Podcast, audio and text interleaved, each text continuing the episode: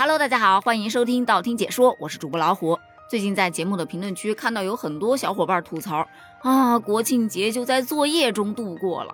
但是今天在热搜上看到一则话题，很多的网友说这样的作业我愿意做，我还在纳闷儿。是什么样的作业让大家表示愿意去做？可当我点进去研究一下，发现作业还是原来的作业，什么完成课本的第多少多少页，完成几张试卷，写几篇日记或者是作文什么的。但是吧，他布置作业的这个新形式还是蛮有意思的。随便给大家读几个啊，少爷少奶奶回来了，只需要你完成物理练习册第七十八到八十页，就可以帮助霸总追回他的小娇妻。你还在等什么？赶快去做吧！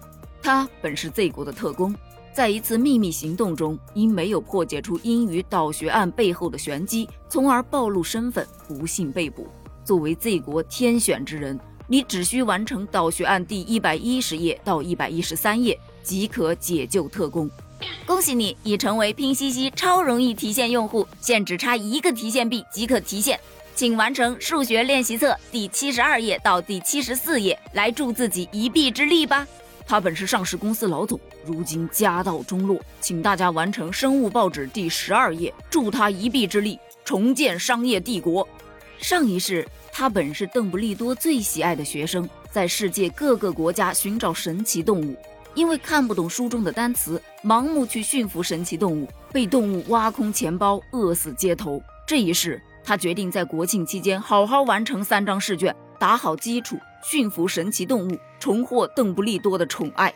这是一位姓秦的男人，他是一流的数学怪。就在一周前，他收到了一条神秘的短信，短信上要求他必须解出一道世界难题，不然就置他家人于险境。为保护家人，他势必要解出难题。但现在他需要我们完成以下任务：一、课本练习册第六页；二、试卷两张。快来帮他守护家人吧！你们对政治大抵是倦了，书也不背，作业也不做了，这怕不是被哪个游戏妹妹绊住了，竟如此不理人了。我大抵是熬不过这一天了。单单等你的作业就让人心烦，也不知道明儿个能否快点见到你的作业。要知道作业也并不多，请完成第八课的同步练习，仅此而已。穿过挪威的森林，让我走进你的梦里。夕阳落在我的铠甲，王子不一定身骑白马。国庆七天假，你不必故作冷淡，我也不必过多纠缠。最后一句，记得完成练习册第十七到第十九页。嗨嗨嗨，来啦！请从以下作业中选择一项完成。我是不是很人性化？一，自己手工做一个原子弹，要求必须引爆成功，视频上传。二、解决现在的疫情问题，并且要求在未来的一百年内都不许再出现疫情。三、上传一张你和爱因斯坦、牛顿、马克思、恩格斯的合照，并要求他们与你十指紧扣。注意，P.S. 的可不算哦。四、发明并制造一台永动机，并且要受到世界认可。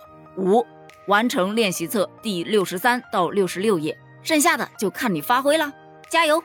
我想这一题我知道怎么选了。其实啊，类似的梗还有很多很多。我就想问一句，谁教你们这么布置作业的？真的太逗了。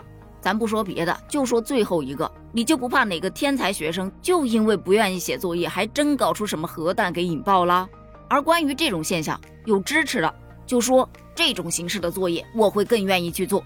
我们班也是经常这样布置作业，课代表在上面写，我们就在下面看。真的就是坐着小板凳等作者更新小说的那种感觉，每天的快乐就指着课代表布置作业了。也有表示反对的，写这么多字，差一点就看不见作业写在什么地方了。这么布置作业的话，重点不突出啊，很有可能会漏写的。少整这些花里胡哨的，政治两张试卷，清晰明了，各有各的道理吧。但是呢，通过这种形式，你可以看到一个问题。现在的学生啊，广告词宣传语一定没少看吧？而且现在课代表们布置作业也开始这么卷了吗？但是还是要温馨提示一下，你当段子看，我觉得完全没问题。而且从其中可以获得一些快乐，也 OK 啊。但是作业千万不要漏写，而且网络用语和一些网络的段子尽量不要用到作文里去哦。对于现在在网络上大火的这种布置作业的新形式，你是怎么看的呢？欢迎在评论区留言哦咱们评论区见拜拜。